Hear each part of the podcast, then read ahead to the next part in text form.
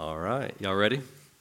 Psalm 139 is what we're going to look at tonight. Uh, we're going to focus on the omnipresence of God. Um, and you'll see that especially taught in verses 7 to 12 of the passage.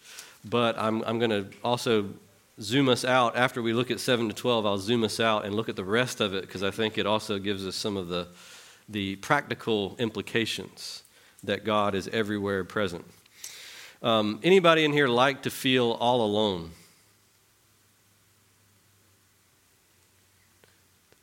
Sometimes, right? I mean, I think probably the fair answer would be maybe sometimes, but in limited doses, I think all of us would admit. To be utterly alone would be one of the most awful things that we can imagine. In fact, a lot of our lives are driven by a fear of being left all alone. Uh, this was one of David's great fears uh, as we read the Psalms.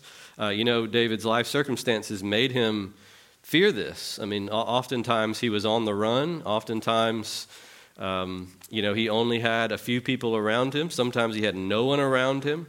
Uh, when he became king, there were a lot of people who said they liked him, but you know how that goes. When you're a powerful person or, or a wealthy person, lots of people say they're for you, but they're not. And so David uh, I'm sure, often felt very alone and needed to know that he was not abandoned. Uh, there's one verse, not in this psalm, where David says of God, Lord, even if my mother and my father forsake me,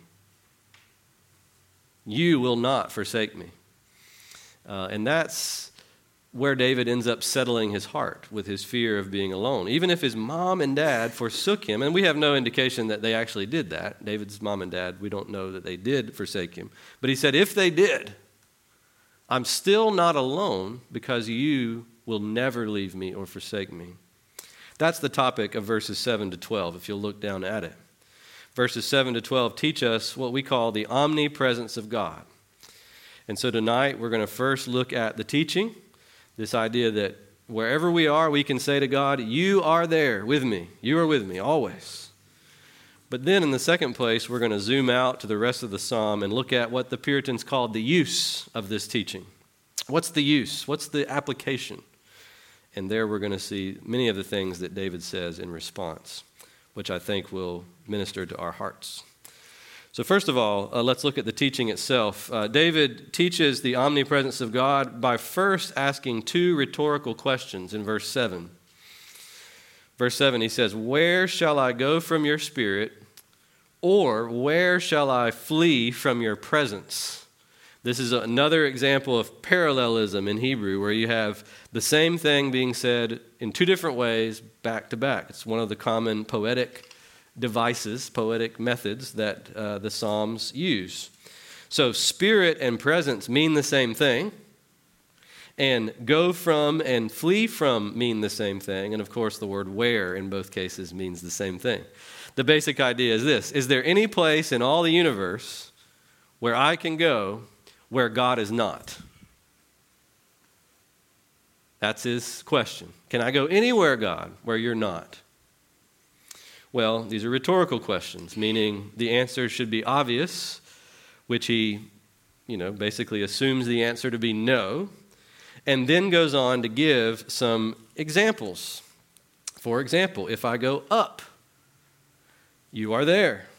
If I go down, you are there. If I go to the east, you are there. If I go to the west, there you are. If it's nighttime, you're there. If it's daytime, you are there. That's what David says there in these verses. Uh, if I go up to heaven, you're there. That's, that's the highest of heights. If I were to go as high as I could possibly go, to the very top of the highest mountain, God is, is there just like He is down here on the ground. If I were to somehow make my bed in Sheol, which is really a Hebrew word for hell, or the opposite of heaven, you know, the, Heaven is the upper place, hell is the lower place. If I were to make my bed in hell, and I think even some of the translations translate it that way. If I were to make my bed in hell, there you are. Uh, to the east, that's what the wings of the morning means. Uh, why do you think the wings of the morning is the east? It's obvious, right? That's where the morning comes from. It flies in from the east as the sun rises. Uh, the next one, it means the west. If I dwell in the uttermost parts of the sea. Why, why is that the west? Well, because the great sea was to Israel's west. What, what is the great sea to Israel? Geography quiz. Mediterranean Sea, yeah, that's, that's the Great Sea, as the Bible calls it.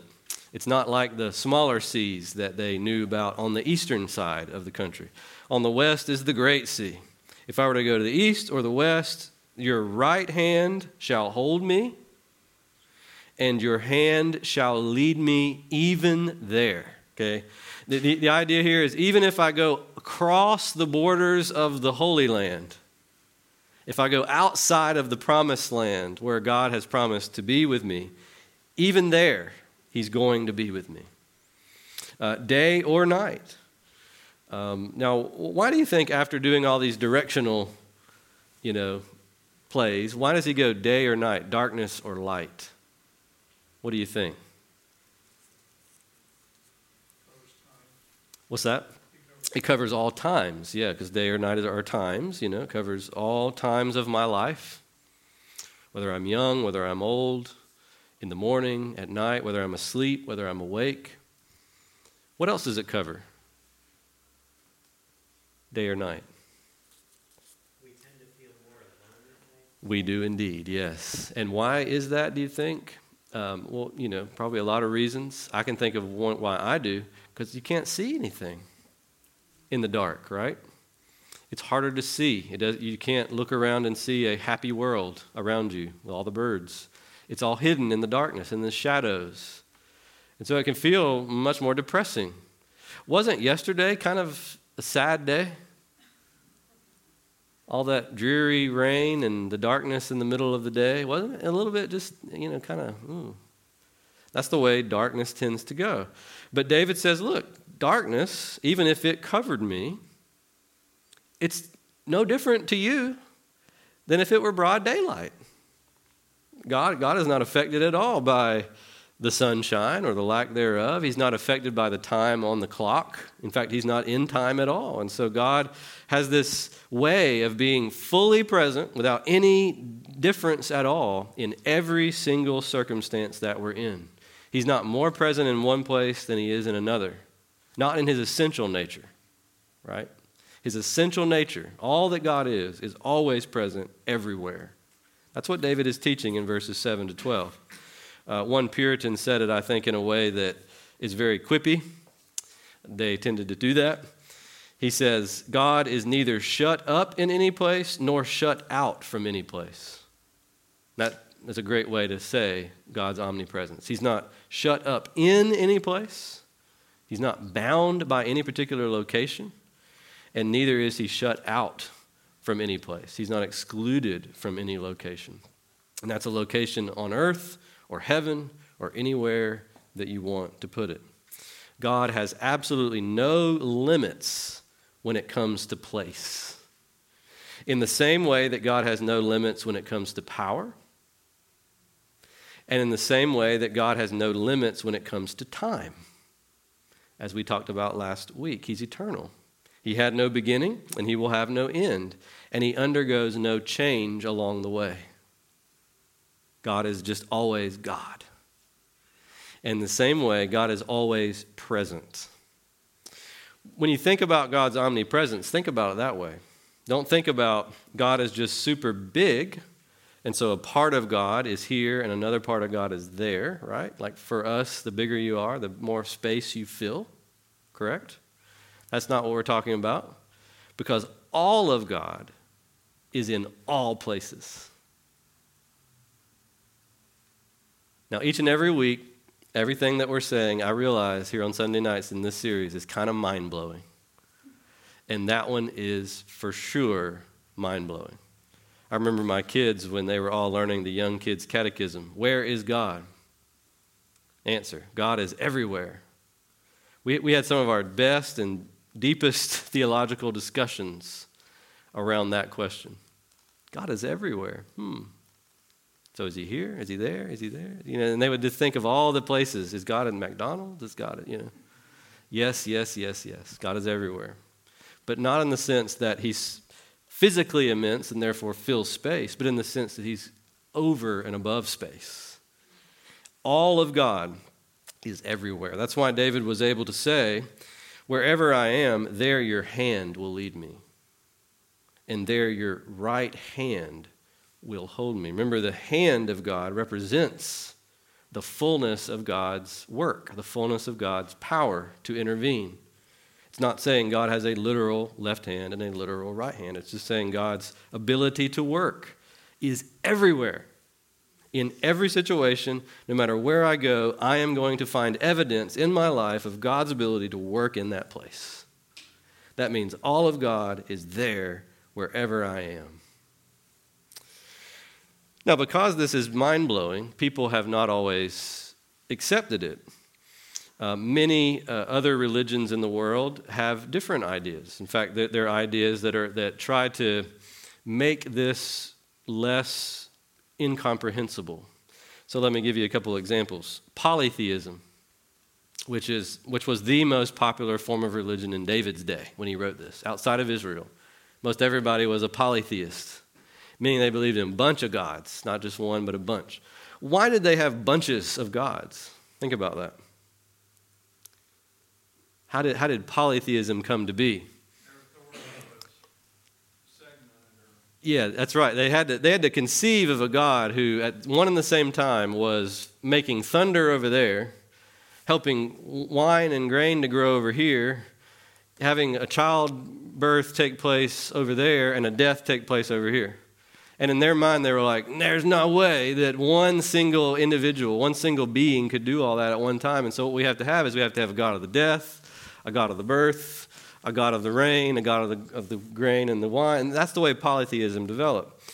Uh, it is not true, actually, his, historically, it is incorrect, even though many people assume this, that everybody was polytheistic and it evolved over time to become monotheistic.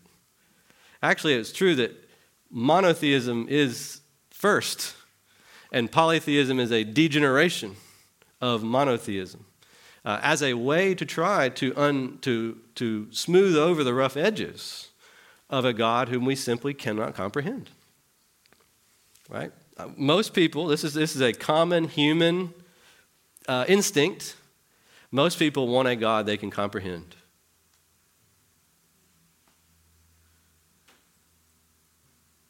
Right? Christianity offers you a God that you can know but not comprehend in the sense that you can't know all things about him. You can't contain it all. You can know truly, but you can't know fully. You can get a thimble of the ocean, but you can't contain the ocean. And that's just the way it's going to have to be. Because we are finite, God is infinite. And as John Calvin said, the finite cannot contain the infinite. And so when we try to do that, what we have to do is make little bitty finite versions of God and multiply them in order to fill our minds and space with all those things that God does.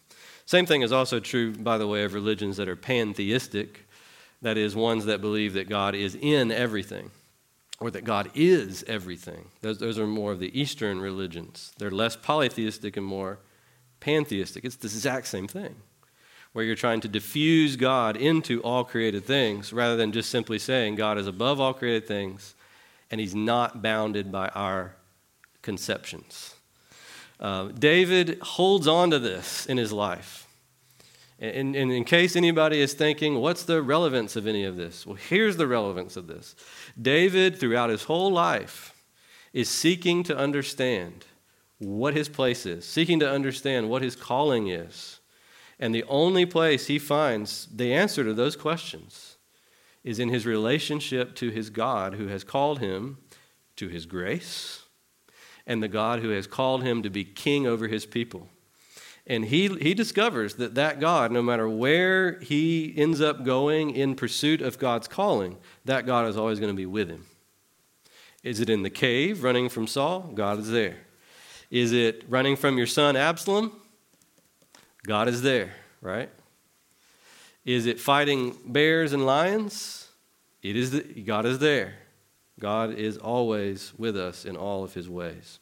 Now, one more point to bring up before we move to the second point is this What about those places of the Bible where it seems to say God is present some places but not others? This is a big question and actually really important. Because what I've been describing up to now is talking about God's essential presence. That thing that you that doesn't change ever. When the Bible speaks about God, for example, being present in the temple in Jerusalem but not everywhere else, or present in heaven in a way he's not on earth, or present in heaven the way he's not in hell, or present with his people in a way he's not present with those who are rebels, it's not talking about his essential presence, it's talking about his special covenant presence. His presence that he's promised to his people as a blessing to them. That's what it's speaking about there. And in, in that sense, God is specially present some places and not others, and with some people and not others, right? Uh, if you're not in covenant with God, God isn't present with you in the way that He would be if you were to get into covenant with Him. The Bible makes that very clear. This, this is the whole illustration in the Old Testament of you have to go to Jerusalem to worship. That's the way it was in the Old Testament, right? To fully worship God. Now, you could do some of the worship at home, but to fully worship God, you had to make a trip to the temple. What was that about? Was that because God cares about real estate and particular places on the map? Was something special about Jerusalem? No.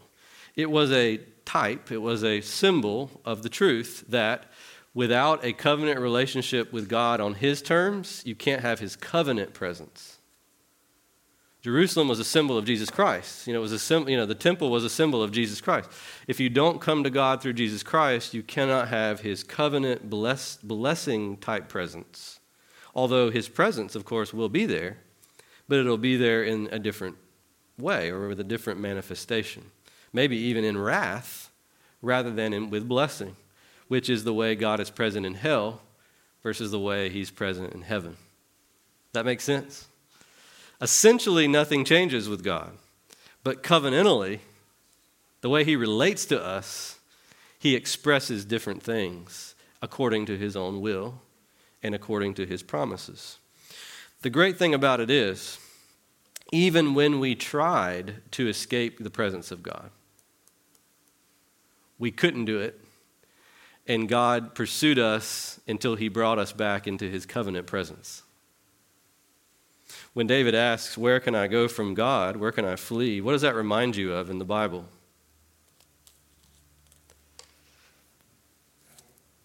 It reminds me of two stories. Adam, somebody said Adam, I think. Reminds me of that. Why does it remind you of that? Whoever said that? Was it Ryan? What's that? He tried to hide, right? Remember, he sinned and he went, you know, and God says, Where are you, Adam? I hid because I realized I was naked because I sinned. He thought he could hide from God. God went after him. The second story I think about is Jonah. Yeah, Jonah tries to hide from God. God tells him to go one way, Jonah goes the other. What does God do? Finds him out. He finds him. In fact, he doesn't really have to find him. He knows where he's at all along, but he finds him in the sense that he swallows him up and forcibly brings him back in the direction he wants him to go and spews him out on the beach.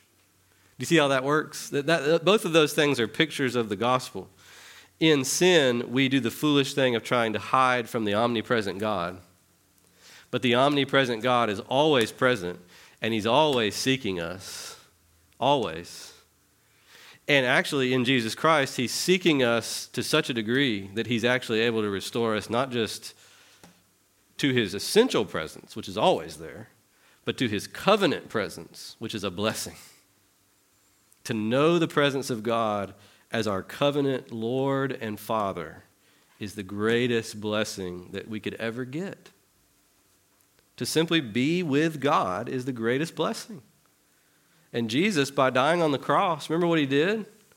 He died, and the veil of the temple was torn, which was a symbol that the old Jerusalem thing that I was talking about a minute ago is done. You don't have to have that symbol anymore because the reality is now here. Through Jesus, you go into God's presence.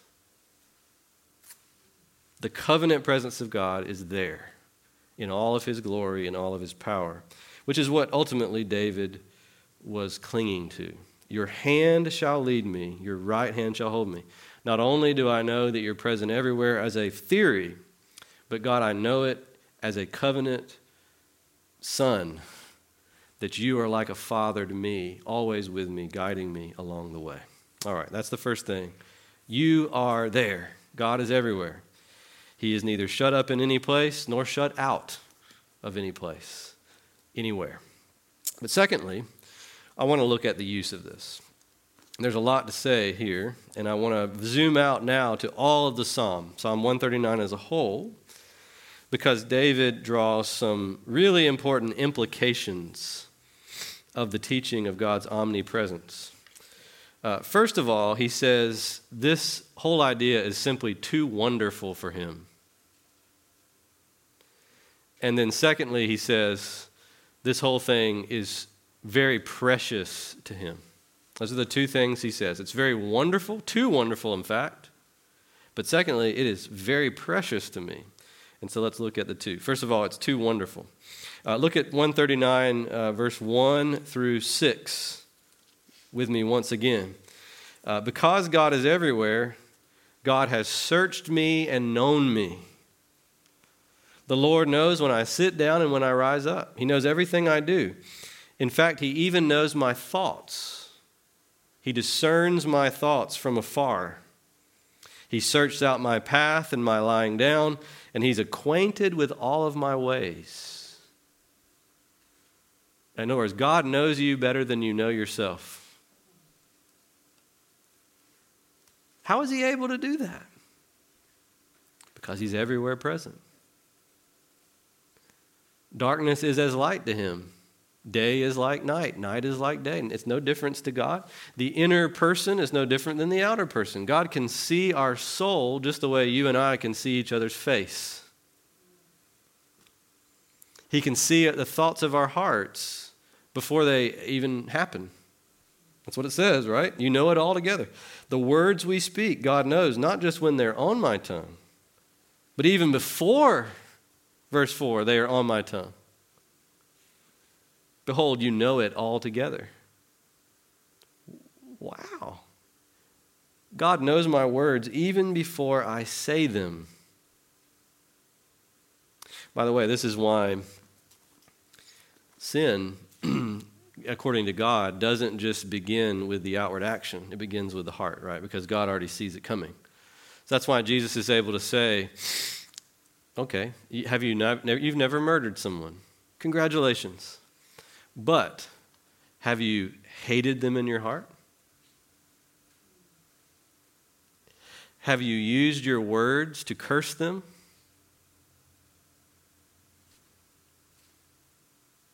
Oh, I see what this is like. I, see what this is about, Jesus, right? It's not just when I do the action that it becomes a sin, but it's a sin already in a seed form, at least, when it's in my heart and when it's on my tongue. God already knows it and God already judges it according to its merits. It's either good or it's bad. And to hate in a sinful manner is always bad. To curse someone in a sinful manner is always bad. It says here that uh, God hems him in behind and before, verse 5, and lays his hand. And this is where he says in verse 6 Such knowledge, Lord, is too wonderful for me. It is too high. I can't attain it. When I start thinking about this, that you know me inside and out better than I know myself, I lose myself. I can't even fully think it out. I've reached my limit, Lord. It's too wonderful. In verse 13, he picks that theme back up again when he talks about how he was formed in his mother's womb. And this, this is a passage that's a favorite of many people. And it should be. It is very precious, right? God formed us our, even our inward parts, when we were in our mother's womb. We are fearfully, and there's that word again, wonderfully made. It is too wonderful for me to think about this. God, before I was ever conscious, you were conscious of me. When my frame was hidden from the world, verse 15, it was not hidden from you. When I was still a secret, you were making me. When I was in the depths of the earth, I was being woven intricately. Verse 15. Your eyes saw my substance before it was formed, and catch this in your book was written every one of them, all the days that were formed for me, when as yet there was none of them. Every day of our life was already written in a book by God before one of those days had even happened. Too wonderful. Too wonderful for me to even contain that thought. What comes to your mind when you hear stuff like that? These wonderful ideas that God knows us better than we know ourselves, that He formed us when we were yet unseen in the world, and that He even uh, recorded our future history. What do you think? What should you think? Do you think? Yeah. That's right. There is a great deal of comfort that comes from it. Absolutely. Yeah.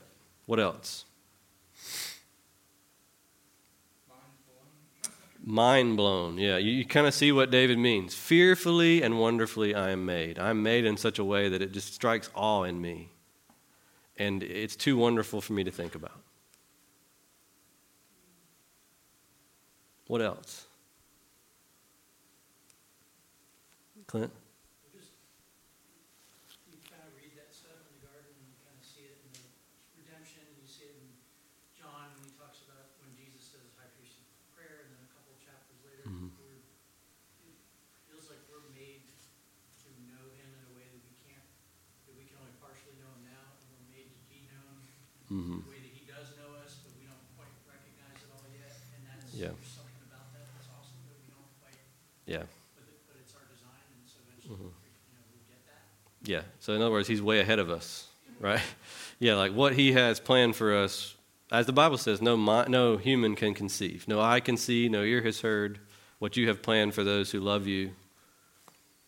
We, we know enough of it in the Bible and through Christ that we can get by and get through this life gloriously if we listen to what God says.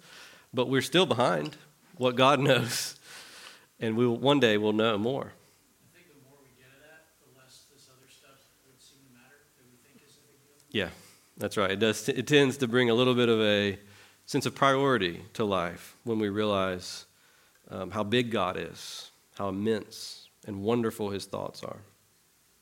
All those things, right? I also think one. Go ahead. Sure. Yes. Yeah. How so?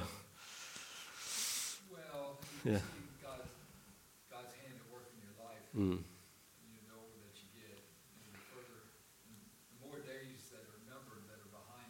You, yeah. than than you got going forward, still in front of you. That's right. Yeah, it does does tend to teach you those lessons, doesn't it? I think. Yeah.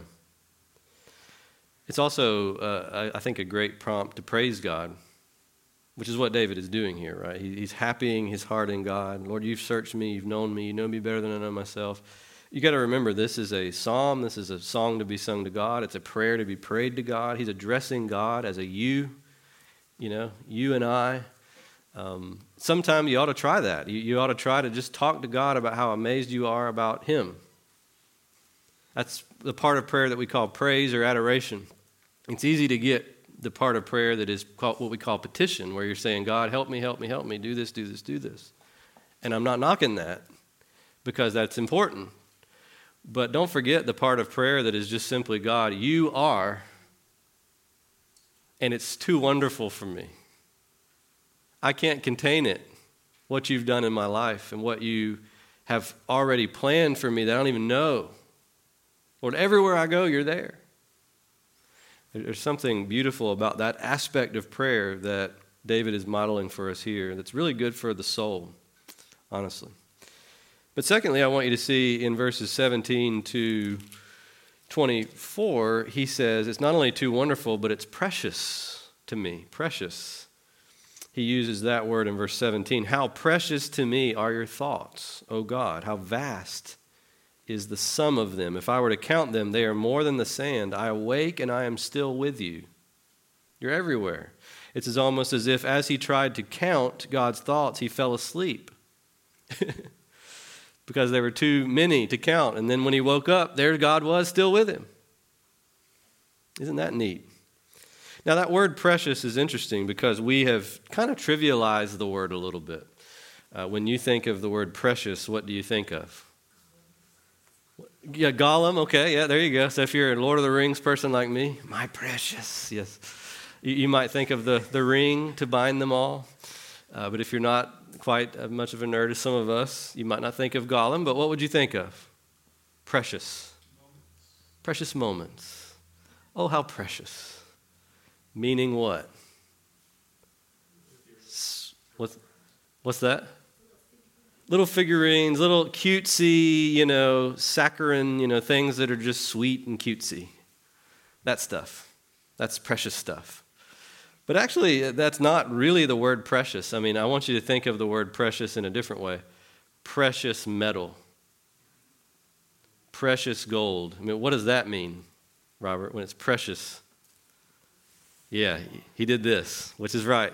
It's expensive. Uh, why is gold and other precious metals expensive? Why are they expensive? The quantity of them is limited in this world. Therefore, they're precious. Therefore, they're costly. They're more limited than other things. The purer the gold is, the purer the other metal, without any mixtures, whatever carat, for example, that's what the, the purity of the gold. That's even more precious because you've got more of the very rare thing. That's what this word is. It's not the cute, oh, how sweet. Let's knit a pillow with the precious thoughts of God. No, this is God's thoughts are gold to be stored away. I'm not against knitting pillows, by the way. Yeah, not at all. But you know what I mean. It's not that's not what precious is. Precious is golden. Precious is diamonds. Precious is you know, it is the currency that will last forever. That's what precious means. God, how precious to me are your thoughts.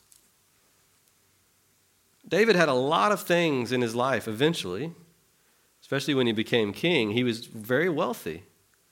And yet, David said, The most precious thing are the thoughts of God that I get to think after him. The thoughts of God that I get to hear and understand and praise him for and find comfort in and prioritize over all the other things of my life. That's what's precious. Don't you see David's zeal in these last verses, right? David gets super zealous at the end. In fact, he gets so zealous at the end of the psalm that we freak out a little bit as he goes on because we think, man, David, you were on a roll with this prayer. But then in verse 19, David, you got a little ahead of yourself. David, this, this was a great little poem you were working up, and then all of a sudden, slay the wicked, O God. Men of blood, depart from me. They take your name in vain. Oh, in verse 21, what a, what a verse that we have a hard time with. Do I not hate those who hate you, Lord? I loathe them. I hate them with a complete or a perfect hatred. I count them as my enemies. David, it was so good up to that point. What are we seeing there? We're seeing something that you find a few different times in the Psalms, more than a few, several times in the Psalms. It's called, these are imprecatory prayers. That's the word for it. Meaning prayers that are prayed against the enemies of God, against sin or against other things that stand in the way of God's purposes in the world. It's important that we not read this thinking that David has all of a sudden switched into, you know, Middle East mode. Okay, this is not all of a sudden David becomes this bad Middle Eastern example of Middle Eastern vengeance. No, that would be unfair to David. After all, right after he says this, he goes back to his what we would consider his dearness and sweetness in verse 23. Search me, O God, and know my heart. Try me and know if there are any wicked ways in me, and lead me in the way everlasting. He goes right back to his very pure, what we would think of as pure spiritual thoughts. And so let's give David the benefit of the doubt. David was pure spiritually in this psalm because he was inspired by God. both in verses 1 through 18 and 23 and 24, and in verses 19 through 22. Verses 19 22 are also examples of a spiritually pure prayer. Why is that? Well, notice, first of all, David is not saying, God, I just simply hate people. I'm in a bad mood. People cramp my style. I'm old and crotchety. That's not what David's saying. David says, I hate that which is against you. I hate those who are against you. I oppose what you oppose. My zeal for you has eaten me up. And I'm zealous with the same zeal that you have within you, God. I'm jealous with your jealousy. This is not a, a plea for personal vengeance. This is David bringing to God the anger and frustration of his heart when he sees the sin of the world. And by the way, not just the sin of the world, but in verse 23, the sin of himself. Because he turns it right away and says, Search me too. I hate those who hate you, but you know what? Search me, and if there's anything in me that's grievous to you, kill that too. Kill it all. All the sin. Take away all the evil. Take away all those things that oppose you. This is a model, actually, of how we are to deal with wickedness in the world and in our life. You don't deal with wickedness by baptizing it and calling it good. And you also don't deal with wickedness by bringing more wickedness,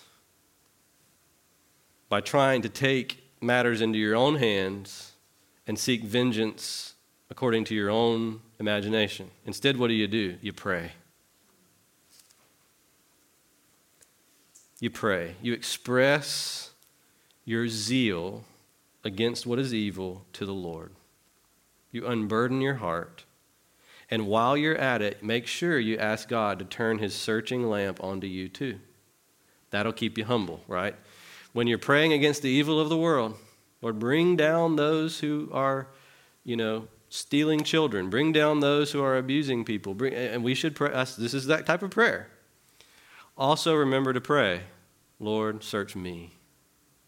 Find the grievous ways and root them out of me too. Because, Lord, I know what your kingdom is about. Your kingdom is about all evil being banished and all righteousness being exalted. Do that. Do that. I hate those who hate you. I hate them with a complete hatred. That's David being honest. Now, you can imagine maybe some of the reasons why David would express himself that way. And there's a caution here that I would give you. David is not praying this because someone cut him off in traffic. Right? That ain't it. David was the king of Israel. David experienced a lot of real, true evil against him, and he also dealt out a, a fair share of evil himself as well. Um, likely, this is, I mean, think about the kind of prayers that you would pray if you were a Ukrainian Christian in, you know, the war torn country right now, and there's literally bombs falling on houses around you. I mean, that's what we're talking about here. this is not being, you know, cut off in traffic. I'm talking about the big things of life the violence, the hatred, the rape, the murder, the abuse. What do you do with that? You bring it to God, you oppose it with all your might the way God opposes it, and you talk to God about it, and you entrust it to Him, and you ask God to also turn His searching light onto you because you know that wherever you are, God is there. God sees and knows. He knows you better than you know yourself. It's a comforting thought. It's a thought that ought to spur us to praise. And you know, it's a thought that ought to drive out of us all this luke, all lukewarmness. I mean, there's nothing lukewarm about David at the end of the song. David is hot under the collar for the Lord. And when you know that your God is everywhere present, and you know that that God has pledged all his goodness to you in the covenant, he's given it to you, you'll be hot under the collar for God. Rather than just this meek, mild, you know, oh, maybe the Lord, maybe not. Yeah, right? God is everywhere. Therefore, God is too wonderful to even comprehend and so precious that nothing in this world could possibly compare to him in value.